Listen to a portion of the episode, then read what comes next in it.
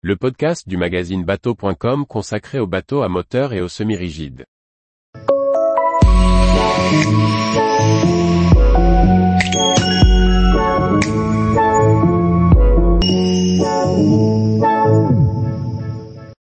Riva, des bateaux italiens luxueux et intemporels. Plaisancier passionné, amateur de sport nautique. Symbole du chic à l'italienne, les bateaux Riva arborent leur vernis rutilant depuis presque 2 siècles. Retour sur l'histoire et l'évolution du mythique chantier transalpin. Fondé en 1842 sur les bords du lac d'Iseo en Lombardie, le chantier Riva fabrique à l'origine des petites barques de pêche. Dirigé par Pietro Riva, alors jeune charpentier, le chantier prospère et se lance rapidement dans la fabrication de bateaux à passagers et de transport de marchandises sur le lac.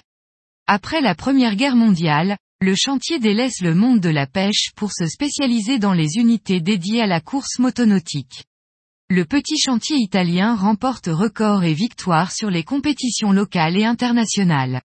Puis la Seconde Guerre mondiale vient marquer un temps d'arrêt à la production de bateaux de plaisance. Après la fin du conflit, Carlo Riva reprend la direction du chantier familial.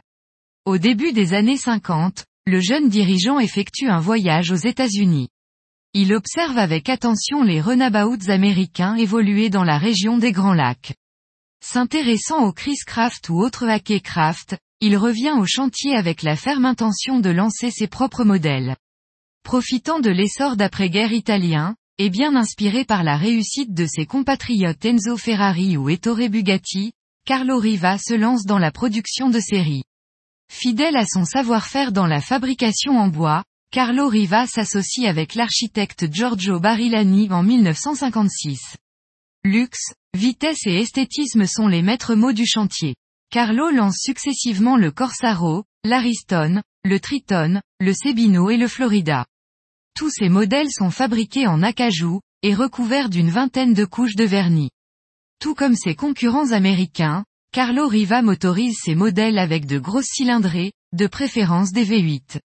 Le son caverneux de cette noble motorisation, associé aux pare-brise de Cadillac, des banquettes en cuir blanc ou turquoise, apporte au chantier une belle notoriété auprès du gratin méditerranéen. Lancé en 1962, le Riva Aquarama est le modèle le plus symbolique du chantier. D'une longueur de 8 mètres et propulsé par une bimotorisation allant de 350 à 700 chevaux, il est capable de dépasser les 40 nœuds. De Brigitte Bardot à Jean-Paul Belmondo, en passant par James Bond ou Sophia Loren, l'Aquarama a séduit de nombreux acteurs et a également figuré dans de nombreux films. Produit à 784 exemplaires entre 1962 et 1996, il est aujourd'hui très prisé sur le marché de l'occasion, et se négocie parfois à près d'1 million d'euros. Pendant l'entre-deux-guerres, le chantier Riva s'est démarqué en produisant de petites unités véloces qui ont remporté plusieurs courses inshores. Riva s'est également illustré sur des courses hauturières, en remportant la Londres-Monaco en 1970. Cette course d'une longueur de 2650 milles, se disputant en 14 étapes, a été remportée par un aquarama modifié, baptisé Zoom. Pour accroître l'autonomie nécessaire à cette navigation hauturière, le cockpit a été reculé afin d'installer un réservoir d'une plus grande capacité. La puissance totale a été portée à 700 chevaux, et la structure générale a été renforcée. Malgré de nombreux problèmes électriques et des fuites d'essence, ce qui en faisait une véritable bombe flottante, le Zoom remporte cette course d'endurance après 14 jours de navigation. Dessiné par Carlo Riva en personne, le chantier de Cernico est un chef-d'œuvre architectural. Surnommé « la plancha », qui signifie la passerelle, il est classé et protégé par la Direction Générale des Patrimoines Italiens. En 1959, Carlo Riva cherche à s'implanter à Monaco. Il convainc le prince Rainier de creuser une nef de 110 mètres de long sous le palais monégasque afin de stocker et d'entretenir les Riva pendant l'hiver. Ce tunnel Riva est toujours en activité, et héberge plus de 200 unités. En 1969, le chantier se lance dans la production de coques en fibre de verre.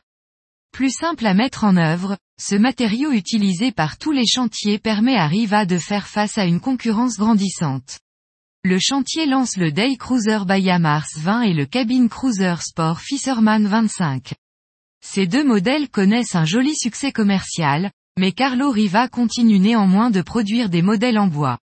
Après avoir produit plus de 4000 unités, Carlo Riva vend son chantier à la firme américaine Whitaker, puis nomme son beau-frère Gino Gervasoni comme PDG du chantier en 1971.